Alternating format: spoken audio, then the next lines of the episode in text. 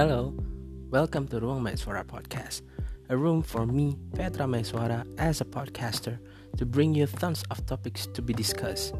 Because every room has its own perspective to be seen, and there always be a corner to lay down. So stick around. Welcome back to Ruang Maiswara Podcast. Seperti biasa, gue akan nemenin kalian selama masa liburan semester dengan ngomongin banyak hal yang lagi jadi sebuah keresahan atau tanda tanya buat gue. Nah, pada track kali ini gue akan share opini gue tentang isu yang mungkin banyak mahasiswa pernah alami atau mungkin sedang dialami oleh teman-teman yang masih SMA yaitu ekspektasi orang tua. Tapi disclaimer dulu, uh, semua materi yang ada di setiap podcast gue ini tentunya dilihat dari sisi gue sebagai mahasiswa. Jadi feel free to comment, feel free to give critics, karena semua kritik yang lu berikan bakal membangun podcast ini nanti ke depannya. So, enjoy! Welcome back to Ruang Maestra Podcast. Um, sebelum gue mulai, gue mau ngasih tahu ke teman-teman semua Uh, karena banyak yang nanya soal gear apa aja yang gue pakai dan software apa yang gue pakai buat ngedit. Um, mungkin perlu nggak sih sebenarnya uh, track khusus buat ngebahas apa aja yang gue pakai selama ngepodcast ini dan kira-kira range harganya tuh berapa? Karena kalau misalkan kan banyak nih teman-teman gue juga yang mulai yang baru-baru mulai ngepodcast dan pada nanyain tuh kok suaranya bisa jernih dan um, apa ya kayak ngeditnya gampang gitu nggak nggak perlu lama-lama dan pada nanyain tuh gue pakai apa nah mungkin kapan-kapan kalau emang sempet gue akan bikin track khusus tentang uh, gear apa aja yang gue pakai dan software apa yang gue pakai buat ngedit audionya. Gitu. Oke okay, um, ini track keempat.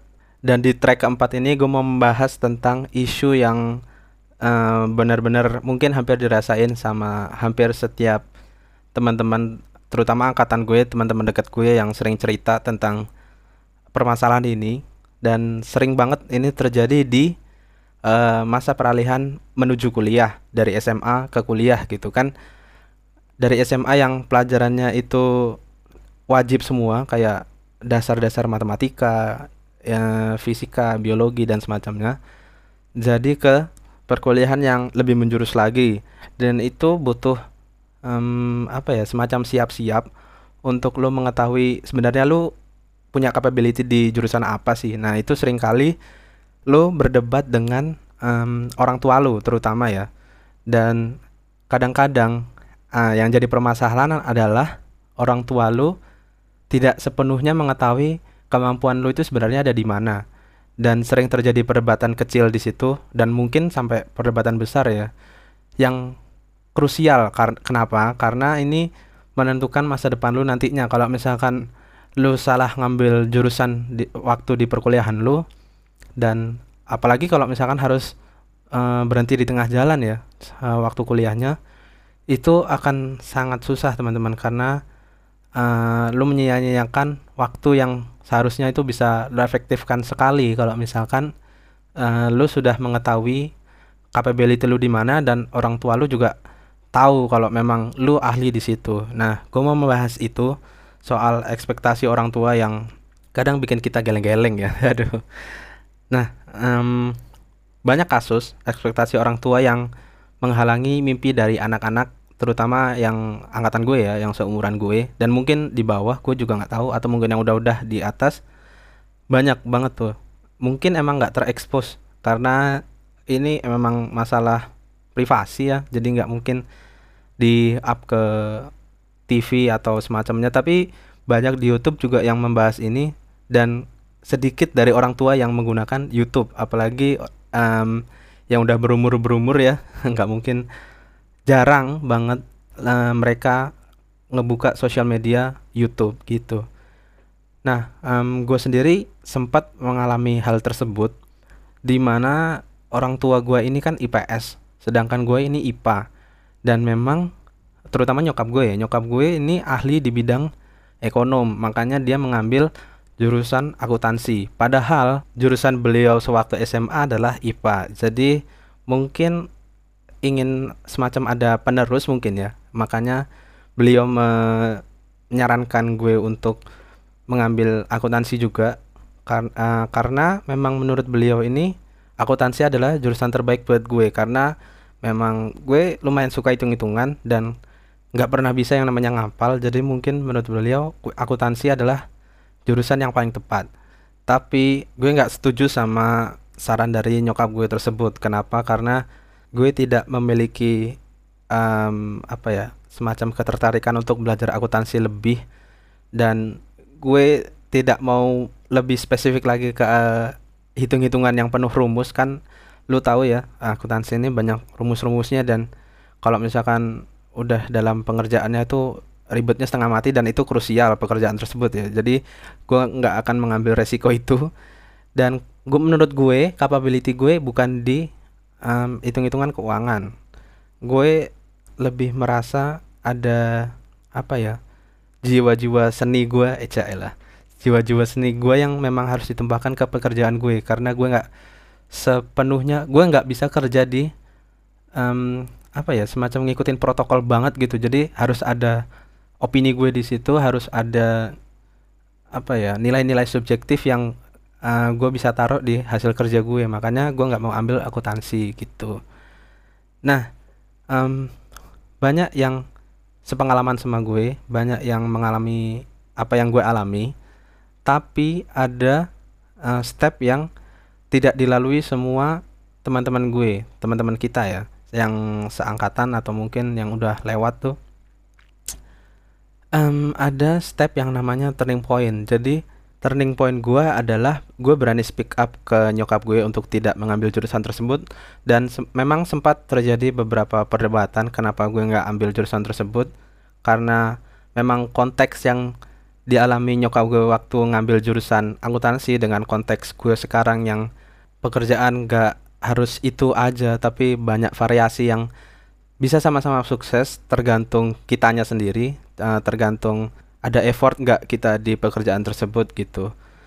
Um, dan gue berani speak up kalau jurusan yang mau gue ambil adalah arsitektur. Dan memang dari udah lama sih gue ngomongnya nggak mepet-mepet waktu lulus SMA dan gue baru ngomong enggak tapi gue udah waktu kelas 2 SMA kayaknya. Gue ngomong ke nyokap kalau gue mengambil jurusan arsitektur dan alasannya ini bla bla bla bla bla gitu dan um, itu nggak banyak dialami oleh beberapa teman gue. Jadi banyak dari mereka yang um, gagal untuk melakukan turning point tersebut karena memang uh, entah ya antara mereka nggak berani speak up atau memang orang tuanya yang agak agak gimana ya agak um, mengandalkan prestige suatu pekerjaan untuk bisa menjadi sebuah kebanggaan gitu kitanya mungkin ya gue juga nggak tahu dan um, gue sempat bikin postingan tentang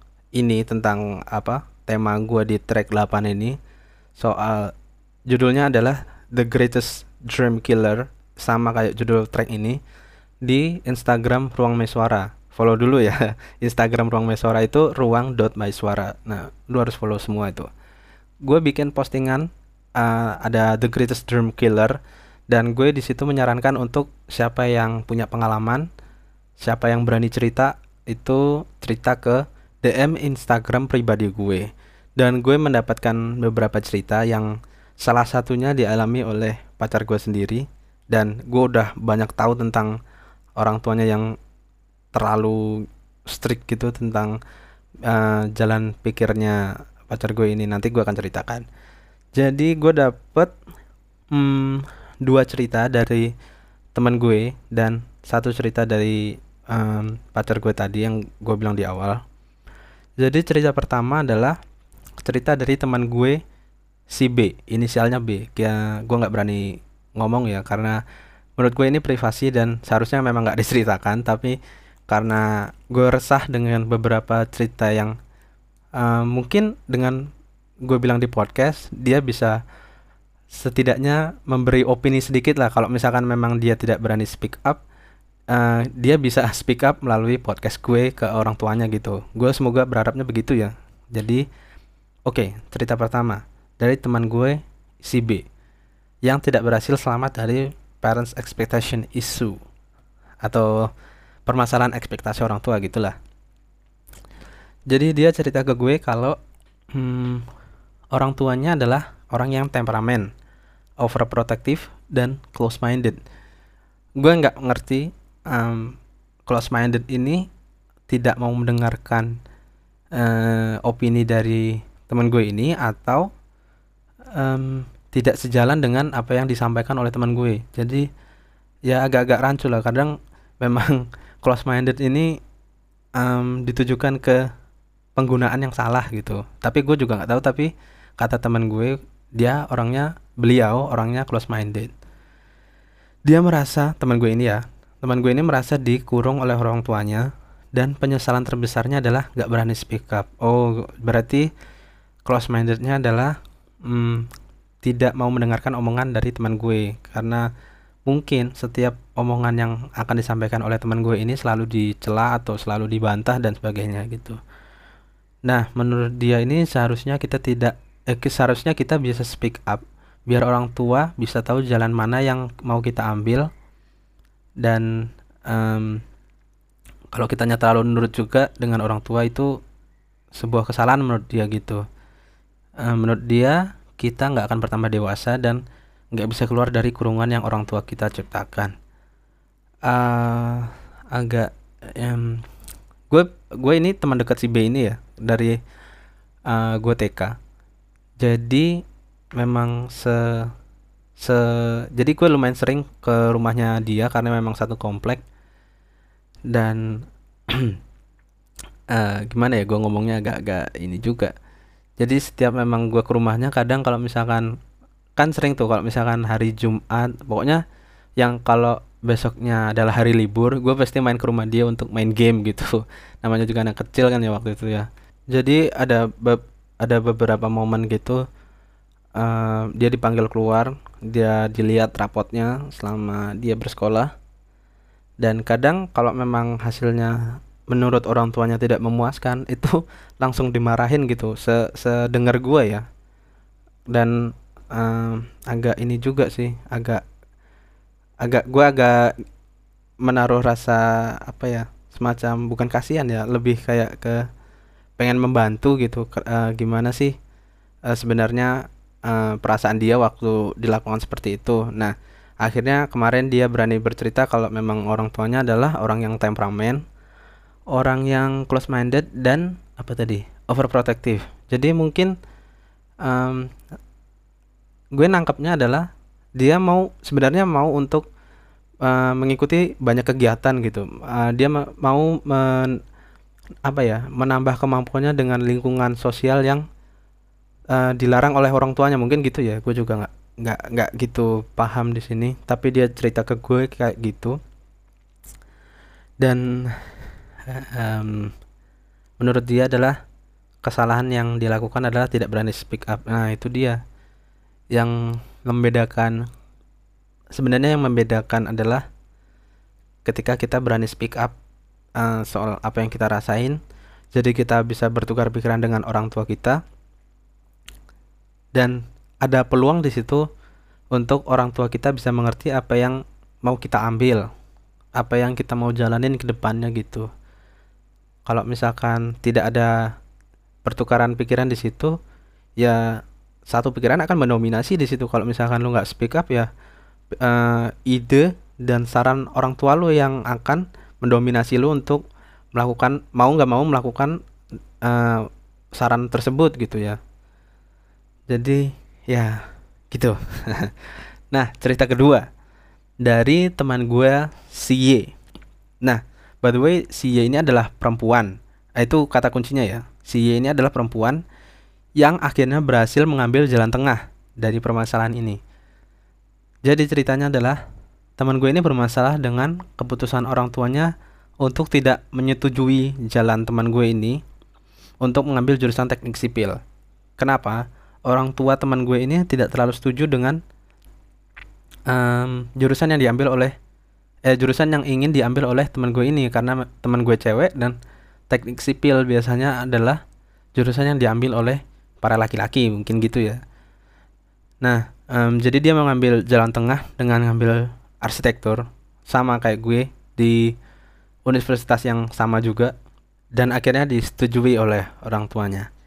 Nah, perbedaannya dari cerita teman gue si Y dan si B ini adalah si Y berani speak up ke orang tuanya kalau jurusan yang mau diambil adalah sipil dan orang tuanya tetap tidak boleh memperbolehkan tapi akhirnya um, uh, dua dua dua pihak ini mengambil jalan tengah di mana teknik sipil kan uh, lebih ke arah strukturnya ya dan kalau arsitek adalah jurusan yang lebih ke arah desainnya. Jadi dengan ngambil arsitektur teman gue ini bisa belajar struktur juga dan bisa menguasai desainnya juga. Dan arsitektur itu juga banyak ya cewek juga. Dan mungkin sipil setahu gue juga banyak cewek-cewek sebenarnya tapi nggak tahu deh mungkin uh, pada zamannya pada zaman orang tuanya sipil adalah jurusan yang ditujukan untuk laki-laki gitu.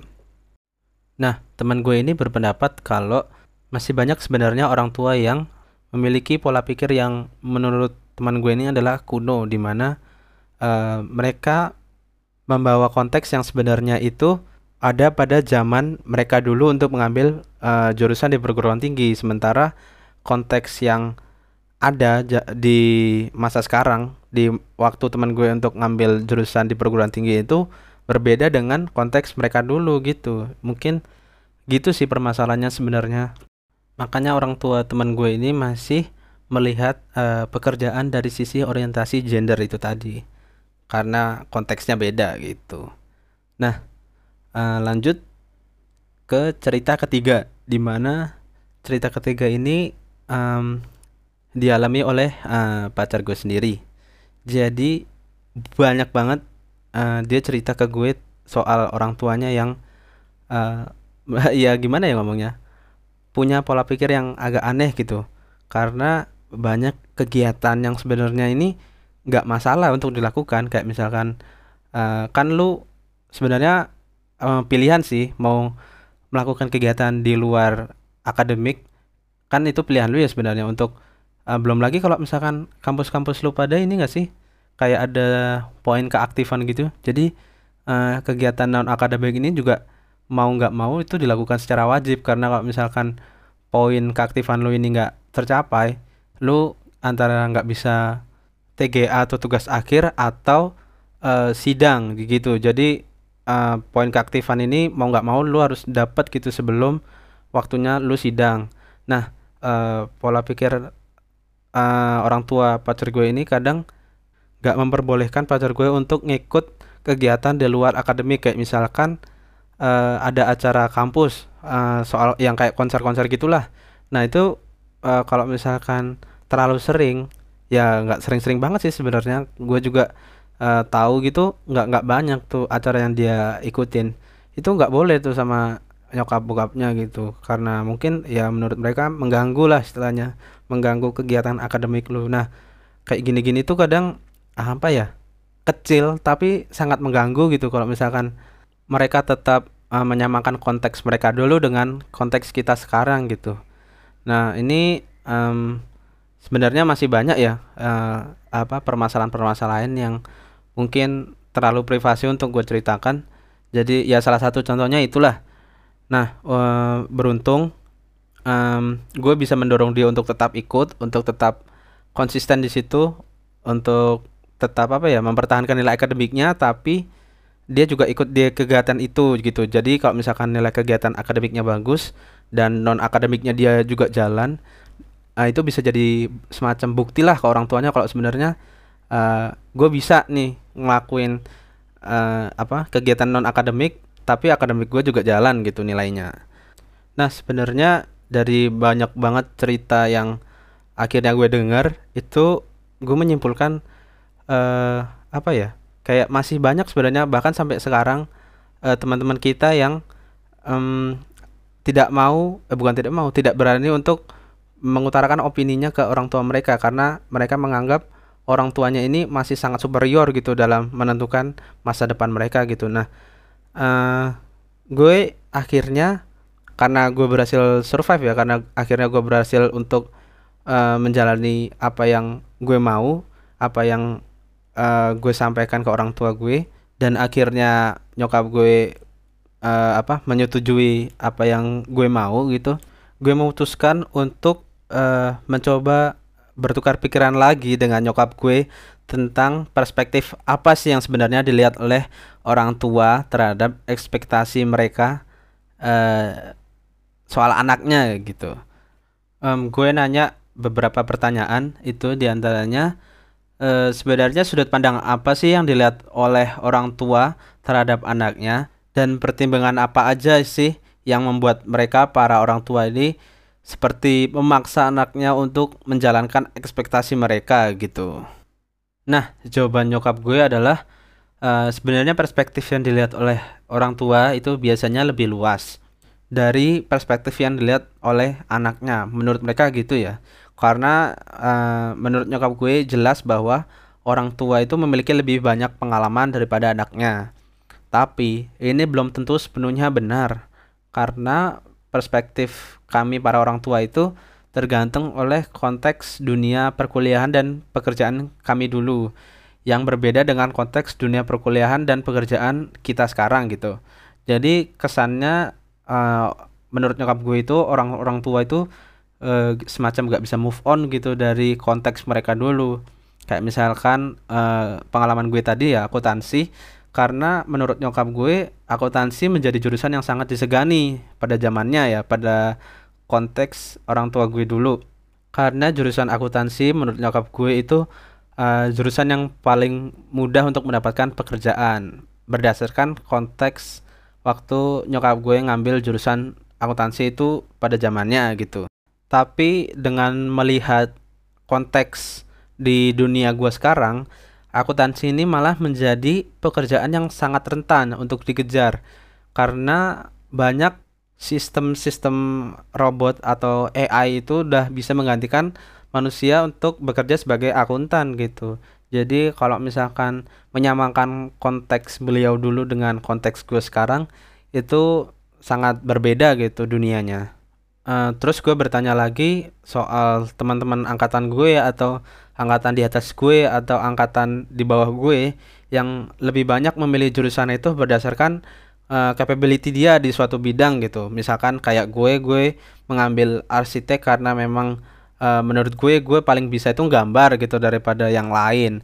Nah, uh, ada poin permasalahan menurut gue di mana banyak orang tua ini menyarankan suatu pekerjaan kepada anaknya itu berdasarkan prestige yang kayak tadi gue bilang di awal dari pekerjaan itu sendiri bener gak sih?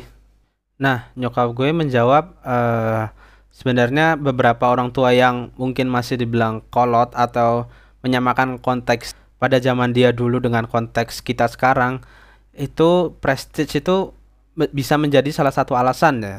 Tapi kalau nyokap gue pribadi itu melihat dari kebutuhan pasar ketersediaan lowongan secara koneksi, pengalaman angkatannya atau pribadi, dan ketersediaan dana atau modal. Jadi memang menurut gue poin-poin yang disampaikan oleh nyokap gue ini ada benernya juga. Misalkan kayak uh, akuntansi, kalau misalkan lama-lama digantikan oleh sistem atau AI, itu kan kebutuhan pasarnya jadi mengecil ya terhadap uh, akuntan manusia gitu daripada akuntan sistem. Nah, poin-poin yang lain juga udah dipertimbangkan uh, sama nyokap gue sampai akhirnya oh uh, boleh nih kalau misalkan anak gue kasarannya gitu ya, anak gue akhirnya masuk RC karena uh, apa? RC ini masih punya banyak peluang lah kalau dilihat dari poin-poin yang disampaikan nyokap gue tadi. Nah, ada poin permasalahan lagi yang masih sering terjadi di mana orang tua ini tidak memahami kemampuan anaknya dan di mana dia bisa bekerja dengan hatinya.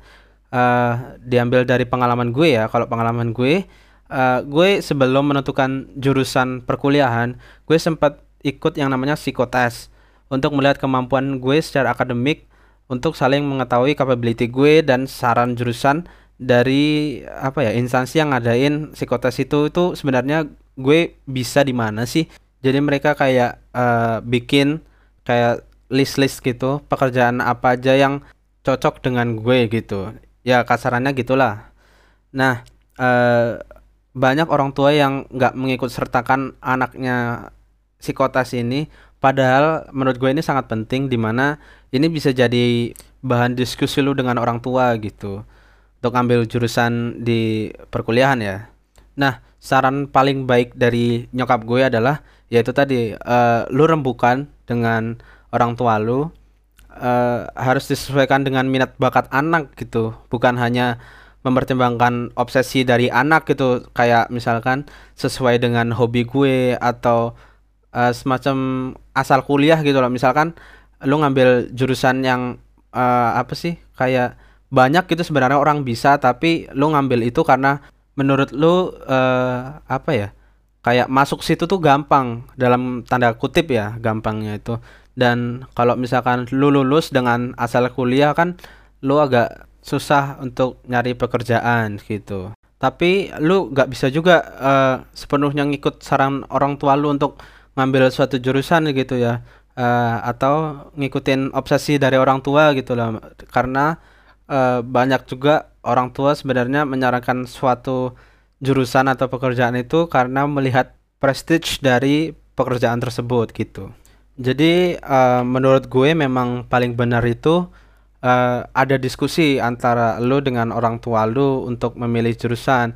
Tapi kalau misalkan udah terlanjur ya nggak apa-apa. Lu tekunin di situ, lu seriusin sampai akhirnya mungkin aja lu bisa jadi lulusan terbaik dan lu bisa mendapatkan pekerjaan di situ. Nah, kayak uh, kayak yang gue bilang di podcast gue sebelumnya soal lu harus bisa menguasai seenggaknya lebih dari satu kemampuan. Kenapa? Karena kalau lu udah uh, terjebak dalam mimpi orang tua lu gitu lu bisa uh, beralih atau apa sih istilahnya banting setir gitu dari jurusan lu uh, buat ngikutin mimpi lu di waktu masa kerja gitu um, tapi mungkin buat beberapa orang juga uh, saran orang tua ini masih sangat dibutuhkan ya kayak dia belum berani ngambil keputusan makanya dia mengandalkan semua usulan dari orang tuanya. Jadi dia nganggap kayak usulan dari orang tuanya ini tuh semacam tuntunan uh, role model atau tujuan yang jelas lah untuk dicapai gitu. Tapi sisi buruknya itu ya tadi ekspektasi yang terlalu mendominasi ini tuh kadang uh, apa ya istilahnya membunuh mimpi seorang anak gitu. Karena gue yakin uh, teman-teman gue punya mimpi yang bermacam-macam gitu yang suksesnya itu berbeda-beda antar individu gitu makanya kalau uh, ada stereotip dari orang tua lu untuk uh, suksesnya itu berdasarkan orang tua lu itu wah itu sangat disayangkan sih karena kalau misalkan pekerjaan kita sebagai manusia ini bermacam-macam kan bakal susah untuk sistem atau AI menyaingi kemampuan manusia gitu karena memang kita bekerja dari hati dari kemauan kita sendiri gitu untuk sukses.